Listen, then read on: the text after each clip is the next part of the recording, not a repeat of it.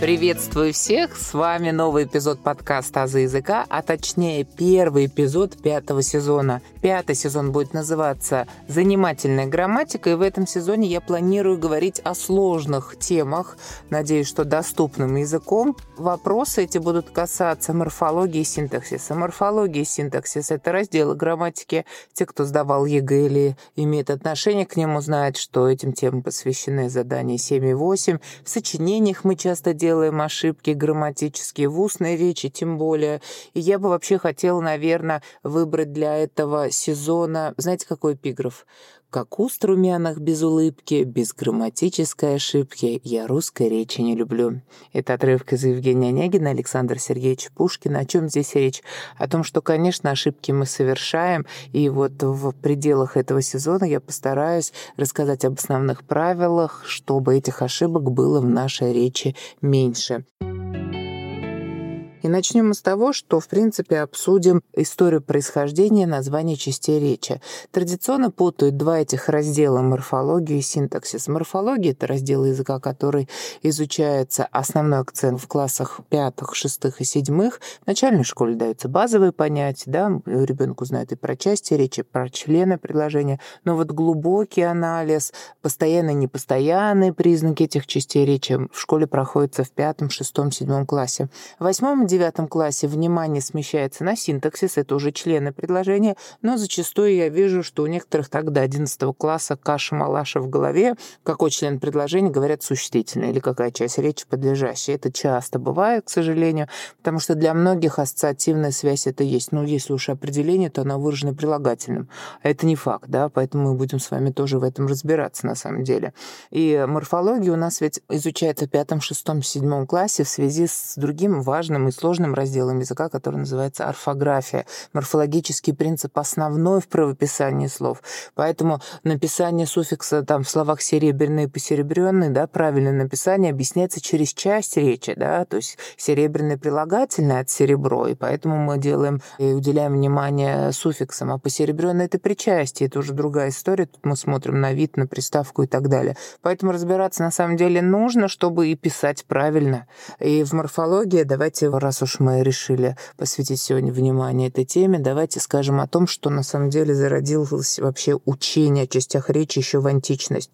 И ученые Александрийской школы выделяли восемь частей речи. И на самом деле вот в грамматике русского языка Михаил Васильевич Ломоносов 1755 года тоже выделяется восемь частей речи. Он, конечно, пишет на свой манер осьмь, да, осьмь частей речи. Но потом уже эту систему разрабатывали и далее, и в грамматике Востока Востокова. Кстати, Востоков заменяет понятие причастия на прилагательное, введенное Ломоносовым причастие на прилагательное.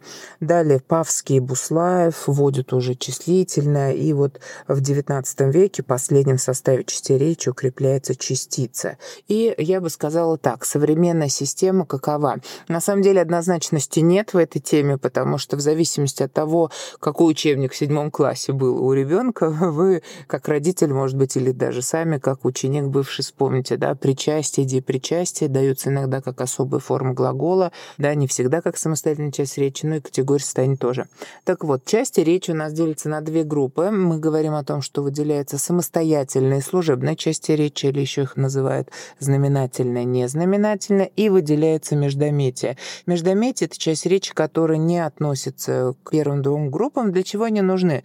Для выражения эмоций и чувств. «Батюшки, Петя пришел! Ура! Праздник!» Праздник, караул грабят. Вот они для чего нужны. А, служебные части речи у нас их три. Это предлог, союз, частица. О них мы тоже будем говорить в следующих эпизодах. Ну и если говорить про самостоятельные части речи, то я бы сказала так. Вот здесь выделяются склоняемые и спрягаемые части речи. Спрягаемые — это, естественно, глагол, да, изменение по лицам и числам.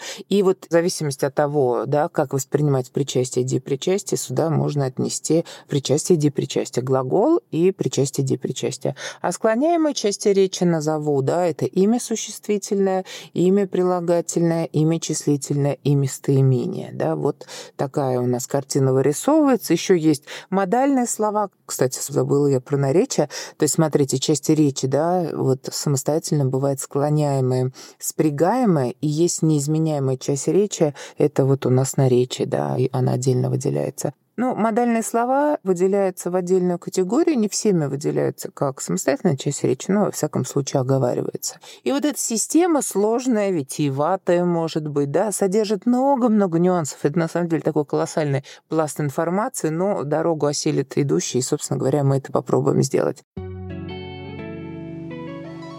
Друзья, прошу ставить лайки на Яндекс Музыке, а также 5 звезд и отзывы на Apple Podcasts. У вас есть возможность читать тексты моих эпизодов. В описании эпизода есть ссылки на сайт Boosty и на сообщество ВКонтакте, где за донаты вы сможете читать тексты. Подписывайтесь на «Азы языка», чтобы не пропускать новые эпизоды.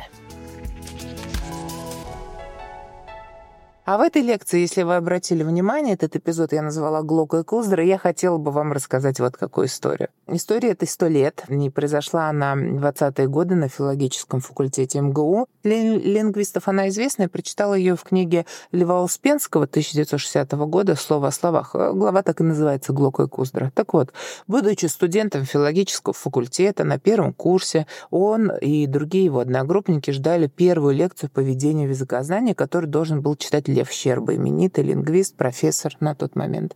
Заходит Щерба в золотом пенсне, вызывает молодого человека с первой парты, говорит, коллега, напишите, пожалуйста, предложение на доске.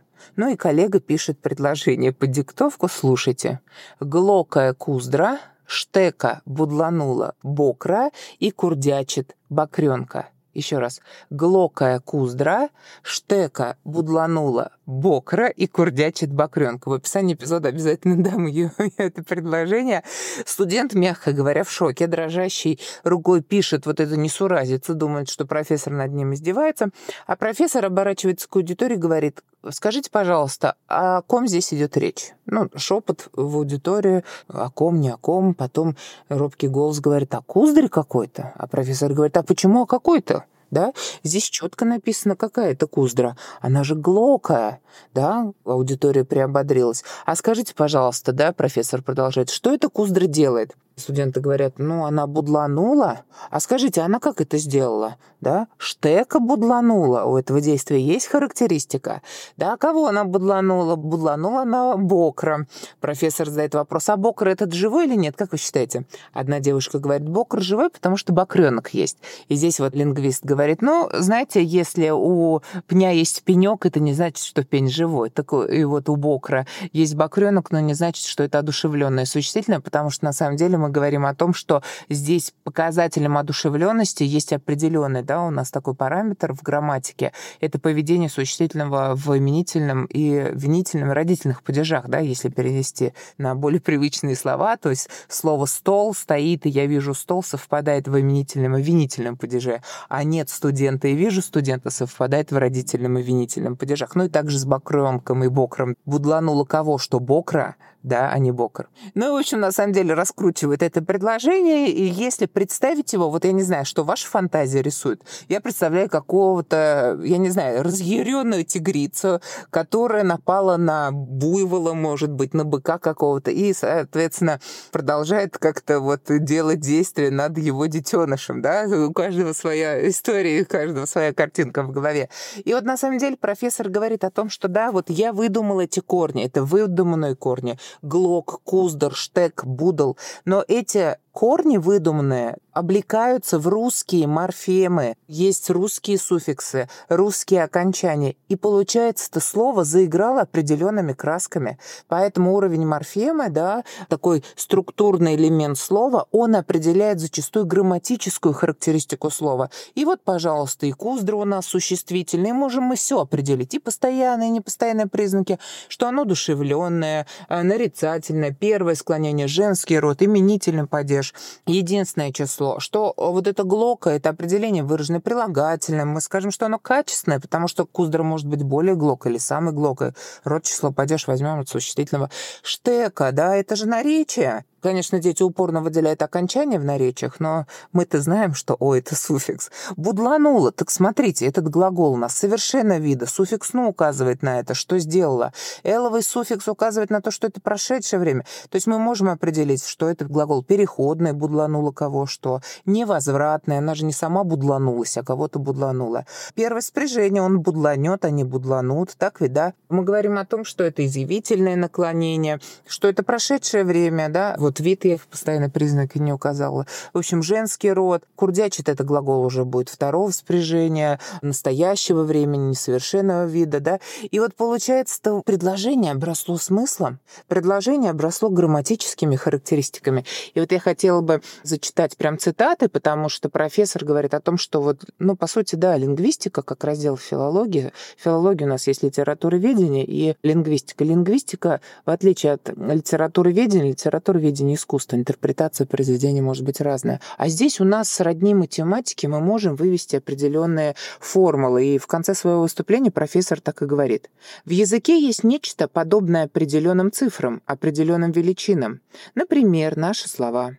Но в языке есть и что-то похожее на алгебраические или геометрические законы. Это что-то грамматика языка. Это те способы, которыми язык пользуется, чтобы строить предложения не из тех только трех или, скажем, из тех семи известных нам слов, но из любых слов с любым значением. Но понятно, что у каждого языка на самом деле свои правила алгебры этой, да, свои формулы. Мы с вами говорим про русский язык, формулы у нас сложные, вы это уже, наверное, поняли, поэтому будем в формулах разбираться, чтобы быть отличниками в грамматической алгебре. Вот, собственно говоря, такая интересная история, ее очень люблю, ее привожу в пример, потому что считаю, что язык — это система, и если разобраться в системе, что каждый уровень языка, звук, морфема, слово, словосочетание, предложение, текст взаимосвязаны, и не надо игнорировать, да, вот этот строительный материал в виде суффикса, да, когда я произношу слово «братан», суффикс «ан» уже говорит о том, что стиль-то какой разговорный, да, а суффикс «циизм» указывает на то, что стиль, ну, книжный как минимум какой-нибудь, научный, поэтому все-все-все в языке взаимосвязано. И давайте разбираться в этом сезоне в премудростях грамматики русского языка. Я надеюсь, что у нас все получится общими усилиями. Во всяком случае, вашего вопросы, пожелания жду всегда в описании. Есть ссылки, есть контакты, вы можете обращаться ко мне. Ну и знаете, хотела бы что сказать. Вот если вы помните первый сезон, который был тоже записан в монологах, я заканчивала определенными шутками, да, и назывался этот раздел «Шутки о русском». Некоторые мне говорили, что они их откровенно раздражают, кто-то, наоборот, хвалил, смеялся. Я предлагаю в пятом сезоне тоже сделать, но не шутки о русском, а великие о русском. Предлагаю заканчивать каждый эпизод фразой писателя или какого-то научного деятеля, педагога, который дает свои размышления о языке. И вот первый эпизод пятого сезона я хотела бы закончить замечательным стихотворением «Юный морец». Оно мне очень нравится, хотела бы с вами им поделиться. Итак, язык обид — язык не русский а русский не язык обид. И никакой перезагрузкой не будет русский с толку сбит. Загрузкой пере или неда такой язык Свихнуть нельзя. Он не сдает страну и недра. Ни перед кем, ни лебезя. Он не сдает и не сдается. Звезда такая у него. Во мгле небесного колодца, где русской речи Рождество. И этот праздник русской речи высокой глубью сотворен, как путь, где трепетные свечи ведут над пропастью времен. Не мы, обиды инвалиды, мы на вселенском сквозняке от Арктики до Антарктиды — на русском дышем языке. Вы можете слушать подкаст «Азы языка» на любой удобной для вас платформе. Кроме того, вы можете читать тексты эпизодов, если перейдете по ссылке в группе ВКонтакте или на сайт Boosty. Не забывайте ставить 5 звезд и отзывы на Apple Podcast, а также оставлять сердечки на Яндекс Музыке. Благодарю за внимание.